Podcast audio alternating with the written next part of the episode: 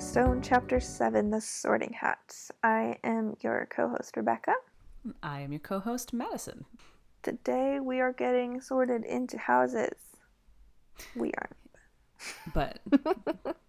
but we are in the royal, in the general sense. We, as the class of Hogwarts 1997, which we are, us, you and I, definitely. Yeah, definitely. I was in class of 97. For sure. I was three years old, but it was a good Yeah. time. It was a great time. Yeah. All right. Everyone is sorted into houses. We get some backstory from some of the characters. It's not super relevant to us, but we get it anyway. Mhm. We also do get some things that are relevant, such as the out of, nope, the off limits areas to the Ah. students. Um, so we can't go into that certain hallway and we can't go into the forest, which of course means that we're going to do both of those things later on. Definitely. Mm-hmm. And then we also decide to um, discuss Quirrell's turban because that's unfortunately that does become relevant later on. I say unfortunately because it's not discussed in an appropriate way, I believe. But we'll get into Mhm. that a little bit later in the episode. Oh, yeah. And we're also very briefly introduced to Snape, and we will get will be further introduced in later chapters. But um, we're already deciding to blame things that are Quirrell's fault on Snape, and I'm not opposed to that because No. he deserves it. Anyway, because they wouldn't be we wouldn't be in this situation voldemort wouldn't be on the back of quirrell's head if it wasn't for snape in the first place Harry would not have been raised by the Dursleys if it wasn't for Snape in the first place. if you like snape and you're listening to this podcast then you Sorry. might be listening to the wrong podcast We'll try Um, it, but um, it's not going to go anywhere, unfortunately. I'll try you very briefly. no you don't just don't even don't it's not worth it That's not worth it. Uh, long story short, we're going to be very biased. Um, sorry, but Mhm. also kind of not sorry. So, right okay. just know what you're getting into these are the ingredients on the back of the label um, speaking of ingredients let's go to patronus fuel Patronus fuel. So, going in a different direction, these are things we actually like in this chapter. yes Uh, do you want to go first? Sure. Um Peeves is amazing and I have deep appreciation for an agent of chaos in any situation. Um certainly in my everyday life they can be inconvenient, but chaos is the spice of life. Chaos is what keeps life fresh and I love Peeves's commitment to chaos, that he is the spirit of chaos and somebody needs to cause trouble at Hogwarts because frankly like people need to be constantly remembering that Hogwarts is a place where problems occur. So the more Peeves causes problems, you know, the more we realize, wait, there are things happening that we need to fix. It never seems to fix the rest of the situation, but it's a good effort. I So- think that Peeves is probably fully thriving in 2020. Oh, 100%. This is his time. Like, I don't think he's he probably ever thought that a year would be so perfect for him. And this is it. Imagine the songs he's singing, Oh, just the little the jingles, just vibing. pure vibes. Um, I love I love a good chaotic neutral. I think he's probably the only like truly chaotic neutral we have in this Mhm. series that I could think of. Cause there's so much like good, evil, like it's very um it's very binary and Peeves is just like fuck all this. Like I'm gonna go have some fun. He's never like on one side or another. Like he Mhm. just he doesn't seem to have, you know, um, he loves like the Weasley twins, but that's because they're equally kind of chaotic. They but are. even they are like still, you know, on the you know technically They're- good side of things is the way that we're looking chaotic at this. good. They're chaotic say. good, I would say. So I love I love a, a neutral character. I think it's it's interesting and it's fun. Oh yes. Yes. Speaking of Fred and George, that's my Patronus fuel here. Is um, the Hogwarts song, and more specifically, Fred and George's variation on it. I love that they get to just pick whatever tune they want and just sing. I think it's the dumbest thing, and it's. I love whenever we have the um, Triwizard tournament, wherever um, like Durmstrang comes in and they're very like, hoo ha, do this little fight song kind of thing and this cool little fire dance. And then we get um Beauxbaton and they're very like airy and they have this very beautiful little dance. And then we have Hogwarts and they're like Hogwarts, Hogwarts, Hogwarts, Hogwarts. and, and they're all like singing to their own tunes. It's just stupid and I love it. It's very it's very on brand for Hogwarts. Yeah. And I, I love that um we see Dumbledore just fully vibing with Fred and George and just accepting it because I feel like it would be very easy for um a headmaster or any professor to just look at them and just be like, oh, these kids are just they're just too much. But um, instead, Dumbledore's just like, yeah, you guys are really going with this, and you guys are really understanding the vibe of this, and they kind of, he kind of like conducts them for their last few lines, and he just um, he's very accepting of the ridiculousness that is Fred and George, and I love that. This is good Dumbledore energy, like conducting the funeral march aspect. Like that's that's the Dumbledore nitwit blubber oddment tweak. We get some good Dumbledore moments in this chapter. Yeah, I love it. I mean, we also get him just being like, if you don't want to die, don't go in this hallway. Okay, moving on, which is not. not like, is he mad? uh, which is another interesting topic of them, like being like, is he mad? And it's it's a very off-putting question, but Yeah. um, it's interesting. I think it's it's valid to wonder about um, the mental state of somebody who's teaching you and who is in charge of the school that you are living at. But it's also just like kind of oddly thrown in there. I think. You say that as something I always wondered. I remember reading this as a kid, and then they ask, like, is he mad? And I always thought that was weird because it just, I don't know. To me, that always just kind of sounded like adults do things that I don't understand sometimes. That doesn't mean that they are, you know, having problems. just, yeah. But I do I do love that their response to him is just like very casual. He's like he's very very brilliant, but yeah, you know he's a little he's a little out there. I don't necessarily like using the word mad for it. I think that it's not necessarily appropriate, but these are kids talking, and you know right. I'm gonna give them the benefit of the doubt that it's because they're kids. But um, I do like the way that it's kind of presented as like yeah he's different, but he's still like the most brilliant person, and so I like that it's handled casually because Yeah. it could easily be like Draco, who's just like yeah he's weird. We gotta hate him now. so you know you gotta take your pick your battles. Basically. Totally. It's those creepy little ways where different prejudices work their way into language that Mm-hmm. they're so common that you don't even realize it until someone says it and then you're like, "Oh. Oh." and Yeah. Especially those really common words like we don't really say mad very often in But crazy is something Um, yeah. that does get used a lot, and that's something that is used against people because, like, if you say someone's crazy, that's usually used as a way to discount what they're saying, essentially. yeah. So, That's why I say wild all the time. It's my favorite replacement for the word. yeah, it works. It does. I think that's kind of feeding us into the next segment a little bit more than Yeah. Patronus Fuel. a little nastiness here. So, enchantingly nasty. We talk about some deeply frustrating moments from the text. And I was maybe it's because I'm in a weird mental place in general, but I my nastiness here was I was getting a really weird vibe. I was feeling extremely anxious while I read this chapter, and I think it has to do with the sorting. And I think for whatever reason, I was super, super absorbed in Harry's anxiety about the sorting ceremony. And it just made me think about like like when you're a kid and you are in high school or even middle school and there's this whole social hierarchy that you learn about and you participate in um and how like how terrifying it would be to your first day of middle school essentially. You have to go in and you know you don't know what you're doing. Are you going to tap dance? Are you going to wrestle somebody?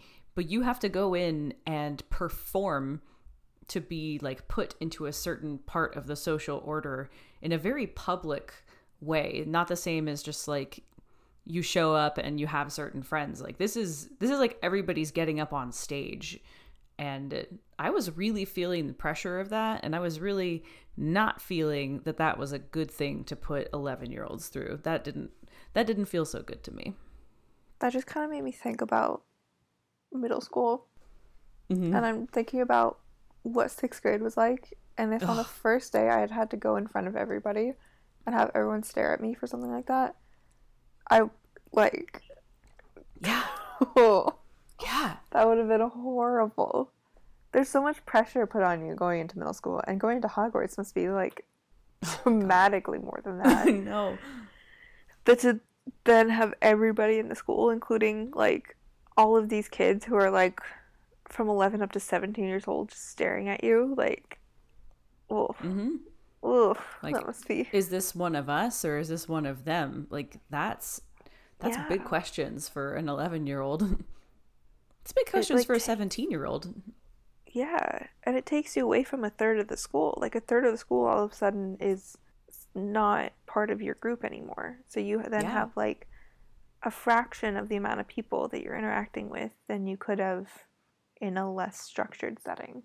Sometime we'll have to talk about what different house echo chambers must sound like. Is the, you know, what is the Ravenclaw echo chamber or what is the Slytherin echo chamber or the Gryffindor one? Like when you're just interacting with people in your house, what what things get reinforced just because you're only hanging out with people who value that oh, well, they may not actually value it more because who knows when it comes to sorting, but um mm-hmm.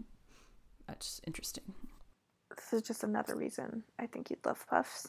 Is because you just get to like be in the Hufflepuff.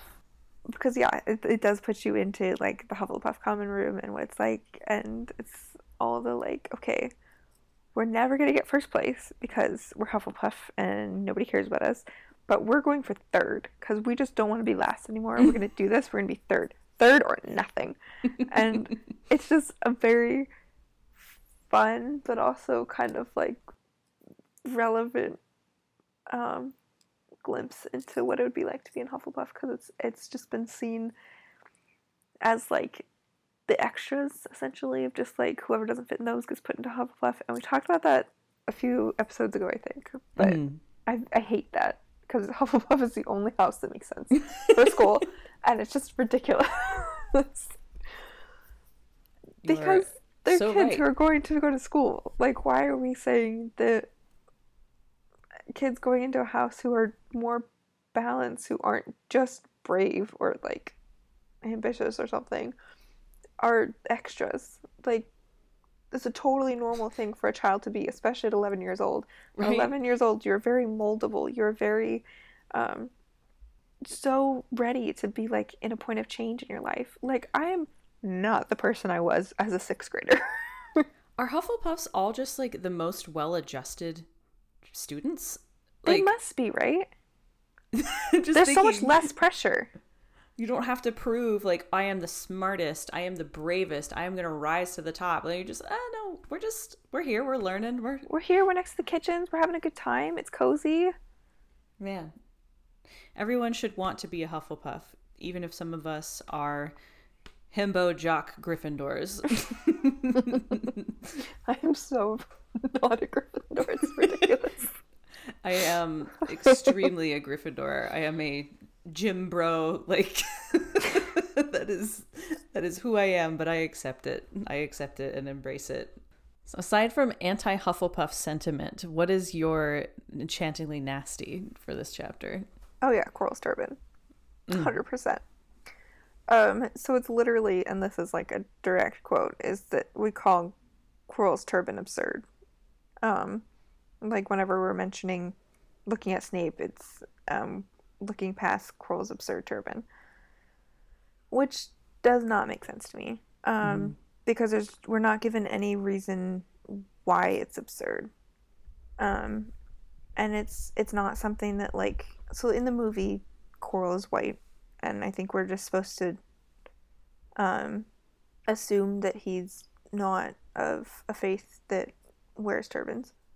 Um, and that's not something we're ever actually told in the Mhm. book. Um, so in the movie, I, I get it because like in the movie, it looks like some white guy who went on a mission trip and was just like, "It's fine. I went to India once, so now I can wear a turban." Right. Um, but in the book, all we know is that he's wearing a turban. And so the way that she identifies um, Lee Jordan in the last chapter, she just says a boy with dreadlocks, and that's the way that we're supposed to just know that this kid is black. Um, so then to say that Quirrell's wearing a turban, why wouldn't we assume that oh, this character um, is of one of the faiths or cultures that wears turbans? hmm Like we're not given any reason to not assume that he's wearing it for a faith or cultural reason. So to just call it absurd is first of all very shitty and also it's just really poor writing, I think. Yeah. It just doesn't give us the information we need to understand why it's absurd. So it just kind of comes off as I don't know if it's racist or if it's um like Islamophobic or something, but it's Both. or both or Yeah. i mean it depends there's a couple cultures or a couple faiths that wear turbans so it's i don't know which which thing we're supposed to be. Anti-turban prejudice. yeah and it's need to. It's just get the impression that turbans themselves are what is absurd, and that exactly. And that's dangerous. That's not okay. No, that is big no no. yeah because it's not absurd. I mean you wouldn't call like a hijab absurd or something. Mm-mm. like yeah if hermione showed up just wearing a hijab once and she said it was for fun like yeah that's a little absurd and messed up. But like that's not what's happening. We have a character who we don't know anything about. We don't know his culture. We don't know his faith. And but we're supposed to just believe that it's absurd. So the only real explanation for that would just be that turbans are supposed to be absurd and funny looking. You know, something that's interesting and uh, i don't want to get too far into it because i am not an expert by any means but it kind of feels like like in the movie we see that Quirrell is white you know and we kind of get mm-hmm. that impression like oh maybe he's a you know culturally appropriating something that mm-hmm. isn't his. But you know the idea like white by default in like especially in books you know we're just we're supposed to assume that Quirrell is white and that's what makes the turban absurd which is it, it just adds to the layers of one the bad writing and two the like the prejudices and you know this is this was not done well this was definitely a, an enchantingly nasty hallmark and not just like white but like it feels like we're assuming that he's christian as well Yeah, absolutely. Which, I mean, that in a world where magic exists and pagan rituals and potions, Mhm. we could get into that, but uh, I don't have eight hours to talk about it. So, yeah i need to do a lot of research and no, i would love to but it's a, there will be a time. thing There will be a, a moment we can bite into that apple. yes our next segment is Accio fandom. So in this case, we have a fan fiction that kind of helps address some of the things that we would like to be a little more critical of in this chapter. yes. It's not Uh, a fan fiction. I said fan fiction. It's a fan article. Sometimes it's fan fiction, sometimes it's articles or podcasts. And today we have an article um, by Victor Chan. This is from MuggleNet. Um, and this is a critical look at sorting. And what I found especially interesting is this talks a little bit about some of the potential psychological effects of sorting, especially when you're that young. Um, goes a little bit into talking about the Barnum effect, which is kind of believing certain information to be true, like a character assessment or a horoscope, even if that information is very vague. Not to say that those things are always vague, but in the case of the Hogwarts houses, you know, four different traits. There are many more than four different traits in all of the land of the human psyche. Um, So this is pretty vague, and um, it's a really good. I really enjoy this look at the problems with it. We will have it linked, but um, the article is called "Why There Should Be No More Sorting at Hogwarts." So take a read if you are interested in dismantling the uh, establishment at Hogwarts, saying that there are four personality types. so. And I think we've addressed multiple times that we would like to dismantle that. yes. Well, I think we're about to dismantle it a little more um, in the Department of Social Justice, which we can just poop right into because we are we're all about sorting. This is the sorting hat chapter. Like we just need a segment that's just about why we hate sorting. right. It's I'll say it's something that I it's an opinion I did not have as much even a couple years ago, but mm-hmm. um, recently I have become more and more anti-sorting. It's not I love the idea of Hogwarts houses, especially like in fandom, you know, having people who but most fans are, you know, in the adult ages nowadays. So it makes more sense for somebody who is an adult to decide if they align more with one of four certain types than an 11 year old. Um, like at 11, you can't, you, you can't, they're not even letting them choose their own classes yet at 11, like their own school classes. So why are they choosing their fate? Why are they, you know, what why are, why is their fate being set? Not just for the rest of school, sorting affects you for the rest of your life. Like mm-hmm. in this society, everybody knows what house you were in forever.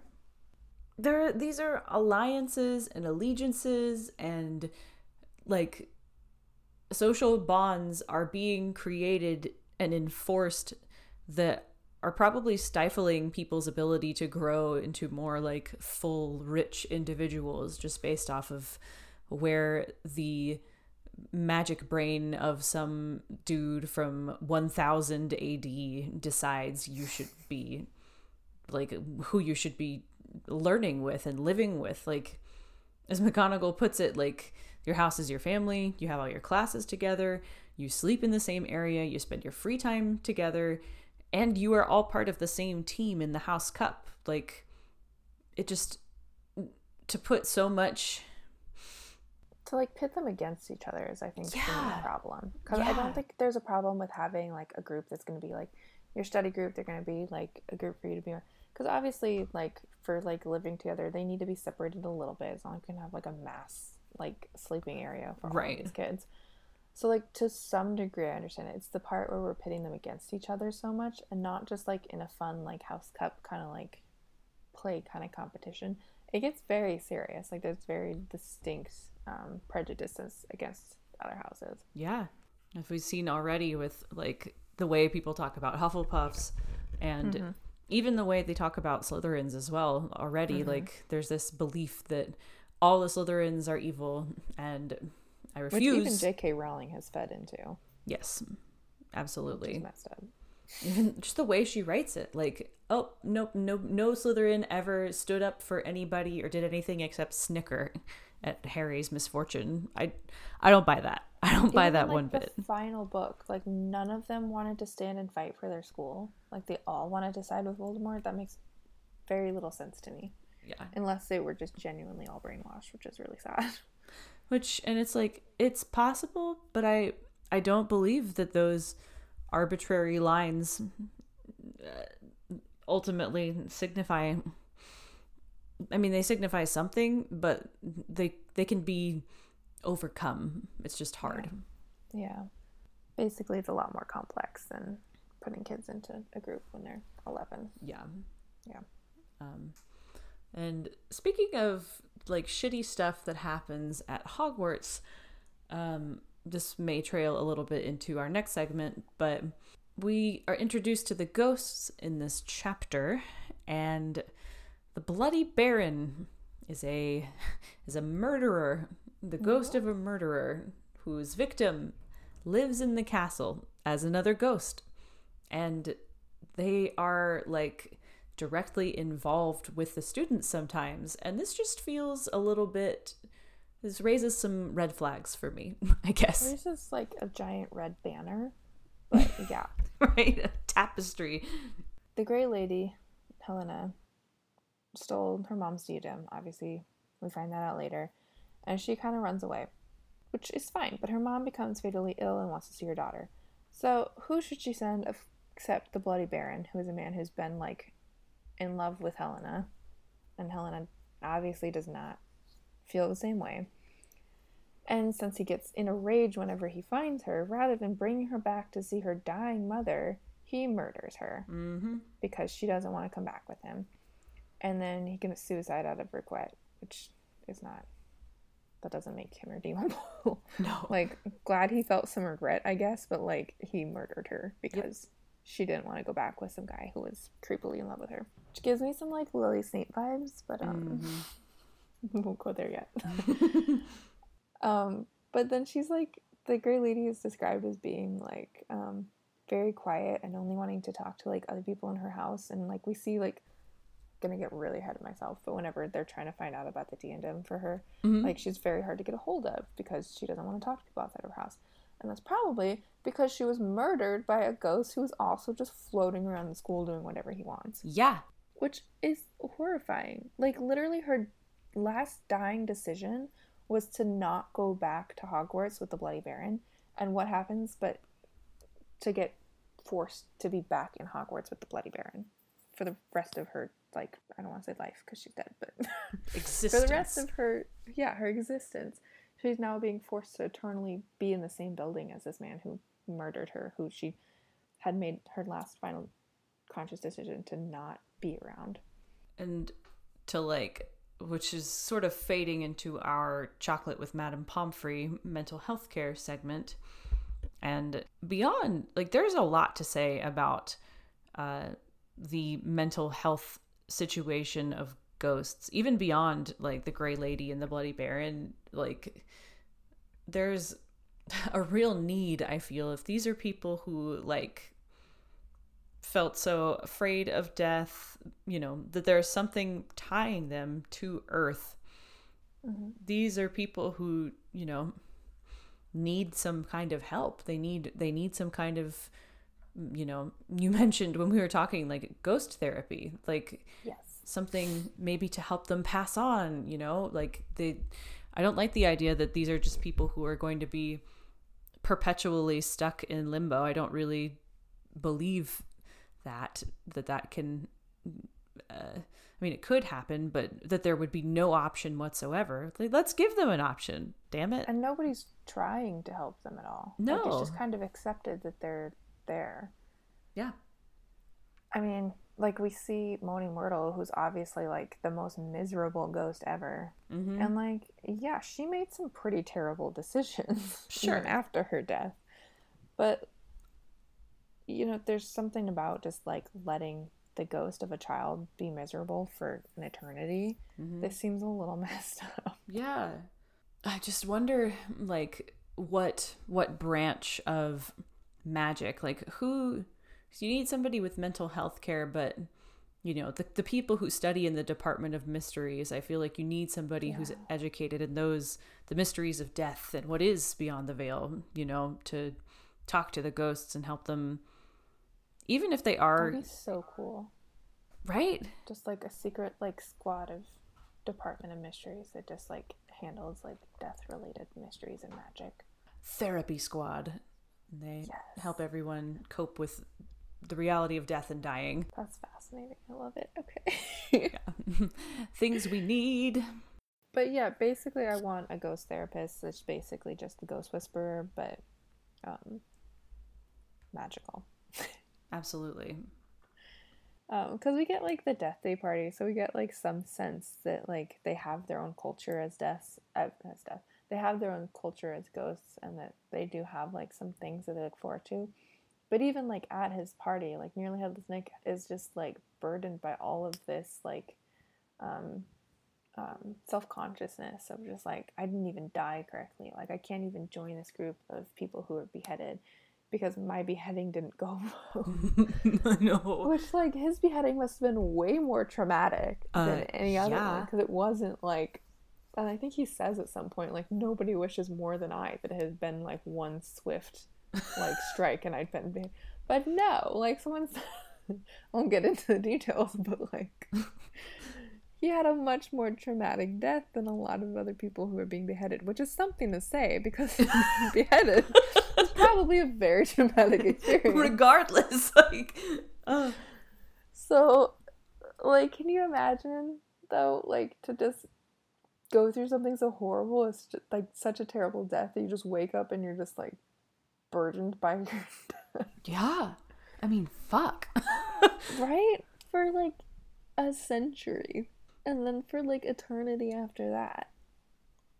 and It's then wild.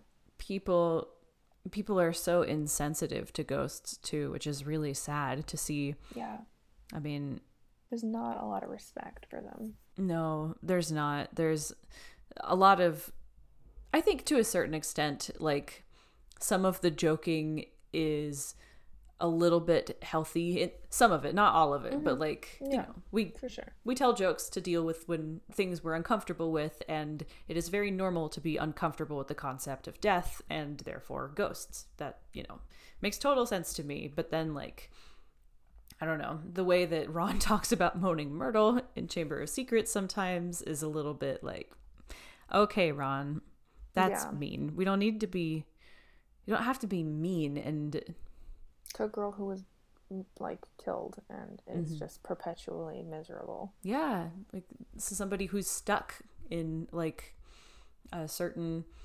psychological or emotional state and uh like yeah she may be like screaming in a bathroom which is by itself kind of a weird funny thing just you know when you think about it by itself but the context I do love that she like went on to just like harass and haunt her bully. oh hell yeah Kind of funny. A little messed up, and I do agree with the fact that they were like, okay, you can't do that anymore. You gotta go back to Hogwarts. but like, you know, there's there's definitely some parts of Moaning Myrtle that are just like fun, but um, Oh, yeah. most of the things are not. no, she's she needs a lot of therapy and of course she does she was murdered by tom riddle and his snake like yeah, and like she doesn't even remember what happened. She just woke up and they were like, "You're dead." And it's like I feel like nobody truly told her either, which is so messed up. Like Yeah. if you're going to be if you're conscious, you know what I mean? Like if you have a spirit that people can interact with and they could have mm-hmm. told you about your death, somebody should have done something about that. Yeah, I agree. Like, and especially Dumbledore, I think. I know. Oh yeah, I also don't like that we um aren't respecting. Um, we call near, nearly headless Nick nearly headless Nick, even though he's repeatedly told Mm. people like I would prefer if you call me by my actual name rather than nearly headless Nick because that's kind of a messed up nickname. Absolutely. like that's not what you you don't call somebody based on a horrific accident that they. Oh my god. not an accident, but a horrific trauma that they had. Like you don't have to call him his full name. Like you don't have to call him like Nicholas de Miserable. No. Just call him Sir Nicholas. Like it's not that hard. Hey Nick, like Yeah. Which Harry does. Harry does do that when he talks to him, and that's one of the reasons that Nick does like him. But um Right. Now, I think every once in a while if he's if he's okay with it and accepts it, like an occasional beheading joke is probably common among ghosts because they're dead, right? Everyone died a certain way, but but he has this major trauma about it because he's so upset that he can't join the headless hunt. no. And they keep calling him nearly headless. It's like, look, I'm like, he was beheaded. and he can't change it. Like this is a you can't go back and like there's there's no coming back from this. This is something that is not like, oh, one day maybe it'll change. Nope. Nope. Yeah, and it's not like his his ghost is in like the form of him before. His ghost is literally in the state that it was in when he died, Yeah. which is a very like there's a lot of different ways that ghosts are depicted in different stories. And it kind of reminds me of um have you ever watched um Stardust? Mm-mm. Okay, well it's a very good movie, but there's um these ghosts in it at the end and it's these brothers and as they die their ghost kind of appears and they all kind of hang out together because they're all like fighting against each other Mm-hmm. but their ghosts always show up exactly the way that they died. So like one guy like fell off a giant tower or whatever, and he shows up like kind of like with his face all smushed up. And like um one guy died like in the bath, and so his ghost is like naked, and he's like, "Don't look at me." and like, it's just a very it's supposed to be kind of humorous because it's just um, but they're not permanent like that. They're just there until like the end of the movie, and then they can pass on. But in this case, these ghosts are here permanently, essentially, and they're in the state that they died in, which Yeah. is just it must be so upsetting like Yeah. to not be able to change the way that you're presenting to the world when you're presenting in the way that was how you died. Like that was the most traumatic in, um, moment in your life. Yeah. Absolutely. Oh, we need some compassion for these folks, except the Bloody Baron, but Yeah, fuck him. yeah. um, I think it's interesting that um, Ron's just like, why is he covered in blood? And Nick's like, I never asked. And it's like, maybe you should have because he's in a school full of children. haven't you been here for like hundreds of years? Never? You never asked? Like, yeah. I don't know. Maybe it's a a ghost courtesy. Like maybe you just don't ask how somebody has died if they don't I offer mean, it. You don't have to ask him to like find out though. Like it's no, It's not are. that hard to find out that he murdered the other ghost that's in the novel. It's so easy to find out because it is incredibly relevant to the story. So there are many people who probably have Yes. access. Like it's it should be somewhat like Hermione should know. Yeah, I bet I'm she sure does. she read about it. Come on. You know who I do love though is um the Fat Friar, Oh, the Fat Friar is incredible. who also has a messed up nickname. Yes, but he does understand the importance of Peeves and the chaos that Peeves brings to the school. Well, and he died healing people. Do you know that? Mm-mm, but that's So amazing. he had been using his magic to heal people, um, and then he got accused of being a witch, basically, Oh, and that's why he was killed, which is kind of humorous because like it's one of the times when somebody actually was a witch that got Right. accused of it. Um, but he got caught because he was like healing people, which is just such a Hufflepuff thing. right? Ghosts. We also have Snape for this section. Oh, Um, that's a long. yeah, That's a long. that's a conversation to be had. So, um, as we've stated earlier, neither of us are super huge Snape fans, but this feels like an appropriate moment to have a little bit of compassion for the fact that, you know, you probably feel really guilty when you are the reason that your lost love was murdered by your boss because of you and then you see your you know her child show up at school and you know that's that's pretty shitty. And that probably did not have any positive contributions to Snape's mental state that year. So you know that sucks. Not a good excuse for the shit that you did Snape but still sucks. I think since we probably already chased away the people who like Snape anyway, I'm just gonna say that um, if you didn't want to be triggered by um, by Harry showing up to school, you could have just not become a teacher. yeah That would have been a nice option because um, you probably deserve to be in jail anyway. So maybe just leave, and then there Right. wouldn't be a big problem, right? Right. Great.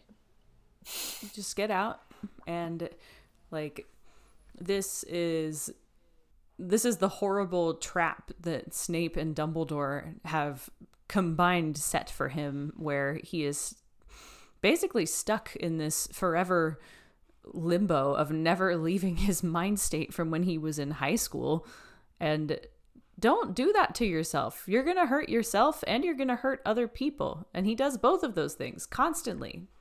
Stop. it's another great um, example of why it's really important to like process major events like that is because you can really like it's not that surprising that he wound up being so consumed by that Yeah. because he really i mean he just was like it's my fault and he just stopped there he didn't do any of the work to say like it's my fault and that's um, why i should maybe like process this the because i'm not the victim here Yeah. Instead, he was just like, "It's my fault. I suck. I'm just gonna be poor sad me for the rest of my life." I've had somebody in my life who said, like, I'm a terrible person and I'm not going to change. And I feel like that's the energy I'm getting from Snape. Like, he knows that what he did was not good and that it was mm-hmm. wrong, but he's not he's not actually working to change who he is. He just went back to Hogwarts. Like he's literally reverting Yeah. back to where he was as a kid. Don't do that. And it's not to try to improve himself. It's not to try to like be better than he was before. He's literally staying the same person. mm-hmm. And like while we're supposed to believe that he's there as like a spy and that he's on the side of good, there was years and years where he wasn't a spy. He was just teaching at Hogwarts. And being an asshole just- still. right. Like I mean, we don't know much about how he was, but I really doubt he was just like a nice kind teacher until Harry showed up. It doesn't seem that doesn't make any sense. Um so it just it doesn't I mean none of it makes sense with him. It's very weird and just inexcusable, Yeah. I think. I also hate that um the potion both potions teachers that we get, both him and Slughorn are um Slytherins and that they've got like I don't want to say that they're evil necessarily, but they're both kind of on the side of like self gain kind of things. Because I think that potions is such like a cool part of like magical culture things. And in most aspects when you see like potions witches, it's um, also witches who are very connected to like nature and things like that. And it's kind of more of like a herbology connected type of thing. So I think it's kind of annoying to see it turned into this like potions dungeon. Mm. and it's used as like dark things. And here's a drought of living death. And i wish that it was more of a like here's the healing potion. And here's like all these herbs that we can use to like do magical things. Instead it's just used as like there's a lot of potions in the harry potter series that are very clearly for self-gain hmm which is also something that's not really an aspect in most other magical um like fandoms and things Yeah. like normally when you read something that's based on witches and stuff that's one of like the first rules because like when you look at like um like pagan like origins and things like that and um what's the other one Wiccan? yeah, like pagan and Wiccan things, one of the main things is that, that you're not doing this um, for like self gain. This is not for you to like become a powerful person. Yeah. This is to be used to connect with nature. It's to be used to um, to heal and be part of like a community and things. And so I don't like that the potions class is turned into like here's a good luck potion and here's like a poison and here's um, this thing that causes Hermione's teeth to grow, and here's a thing that causes all these warts to come up on your skin. hmm And it's, I don't like that. I think that it's very um, counterintuitive from what I would imagine most magic to be like in literally any other series. Yeah. There's when you add in the like this is the creepy dungeon of ingredients, I feel like Mhm.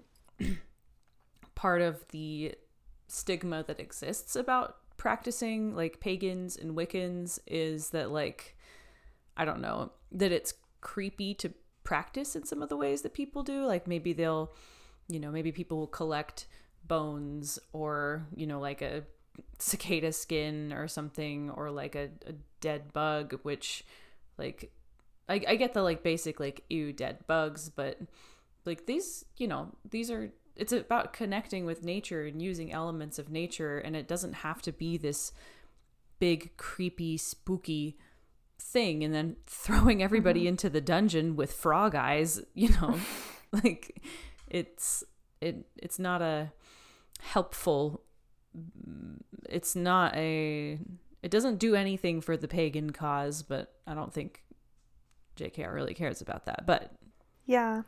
I think um it's interesting too because before the witch trials, which is obviously very, very long time ago, um, before all of that happened with the witch trials, um, magic was like in witchcraft was something that was seen as um, people making um, like tonics and things using herbs and stuff to help heal. That was one of the main things that like magic, so to speak, was used for. yeah like herbal medicine Exactly. And this was before, you know, we had reliable medicine. This was before we had prescriptions. Was before we had like surgeries that weren't, you know, terrifying. right it was back when we were like bleeding people and using leeches and giving people mercury. hmm like so it began as such a I don't want to say respected thing because it's still kind of like an out there kind of situation, but but they they worked so hard to create this image that that's what women were doing, and that's what they used as an excuse to burn hundreds of thousands of people, Mhm. mainly like women who had done nothing wrong. Yep. And like anytime like somebody didn't like someone, they could just say like she's a witch. I saw her doing this or that. And there's things that you can look at like the actual accusations that these people were facing, and there are things that obviously did not happen. Right. Like very clearly, there's like talks of like possession and things like that. And it just and how they had these like marks of the devil on them that could just be like a freckle. It was like and women were like taken and like their heads were shaved and everything because they were just looking and they were like stripped and stuff to look for these marks of the devil on them. And if they found like a mole or freckle or something, they would just say, "Look, she's been marked by the devil," and they would just put her to death. Yep. It's so fucked. I would have been fucked. I got way too many freckles for that. Like and scars too. If you had a scar, that was. hmm it's it's like it's really frustrating when you're reading a book about magic and then having like mm, it, things get the way that stereotypes have been twisted about pagan you know like earth earth centered religious practices get kind of literally demonized it's mm-hmm. it's just very frustrating because like it is with any stereotype you know like these are witchcraft is a thing that people actually practice as their spiritual practice it just feels frustrating to have somebody talk about toad's eyes and ooh creepy dungeon like chop up your caterpillars mm-hmm. I could go on about the witch trials forever. I'm very mad about them, and yeah. But the fact that this is like something that like actually happened, I think that people forget about like how major this was. I don't think people understand how many people were murdered, and in such a horrible way that it's it's very it's something that I don't think people acknowledge was a real thing because we talk about like the Salem witch trials. which were like Salem witch trials teensy were nothing Yeah. compared to what happened across all across Europe.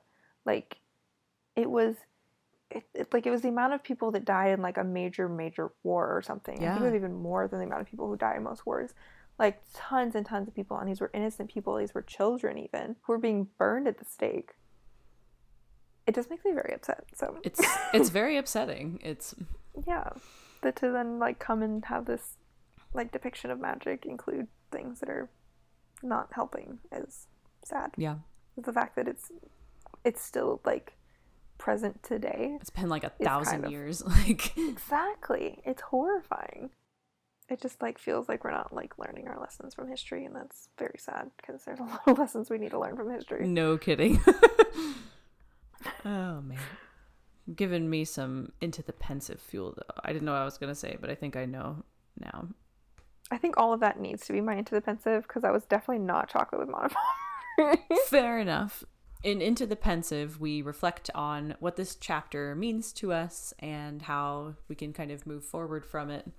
I think what I am feeling after all of this is how stepping into this wizarding school is like it feels really important as far as like our our mental state as we are reading these books and the way that it is shifted for each chapter and i think that this is a really significant mm, space psychologically while you are reading these books especially all seven of them together right? Um and that this is a that hogwarts is a sacred place you know? And there is something almost spiritual in coming back to Hogwarts. Um, if not spiritual, then very emotional. Uh, you know, like it's really important and it feels really frustrating to see, I don't know, like blood on the walls of the temple. That's that's kind of how it feels like. This like we have these these ghosts who are creating um, an environment for the students which you know is filled with murderers and unprocessed feelings and yuckiness and not respecting people's uh, bodies and their wishes about how they want to be addressed. You have the whole practice of like witchcraft that is kind of distorted from how it is practiced in some ways in everyday like real life when it is still practiced. And it's just really emphasizing i guess the importance of being able to see hogwarts for the sacred space that it is for like us as readers returning to it and feeling comfort from it. But you know it, it, this is really that perfect example of like being critical of something that you love because as sacred as it is the it is not a model for how we need to be understanding our lives. We don't have to understand our lives exactly through these books the way that they are written which i know that sounds like something obvious but i think that the same way we talk about like brainwashing and when you learn something at a really young age it sticks with you and it can be hard to break out from it. This is one of those really important places that like it's important that we not be beholden to exactly the way witchcraft is portrayed and exactly the way death is portrayed in in our everyday lives um, when compared to these books this is a really important place to think about how how we have related to the books is going to start to change and break the further we get in. And not break like our relationship to these books is doomed but you know these important ways that we can break away from maybe some of the less helpful thought patterns that the books brought us into. Exactly Thank you, everyone, for listening. You can join us next week when we discuss Chapter 8 The Potions Master. oh, that's going to be a fun one. it's going to be an interesting time. Oh, yeah. In the meantime, though, in the meantime, you can follow us on social media on Instagram and Facebook. We are Beyond the Veil Pod, and on Twitter, we are Beyond the Veil MN. Witchcraft had such beautiful roots, and then it was turned into um, a conspiracy of these women are going out and eating babies, and they're flying away, and they're dancing naked with the devil in the woods. And like that stuff only um, happens like every five years. That's not a regular exactly. Thing. Like we only do that like when the moon's in the right place. Mm-hmm. Like it's very rare. So to like just put everybody in that group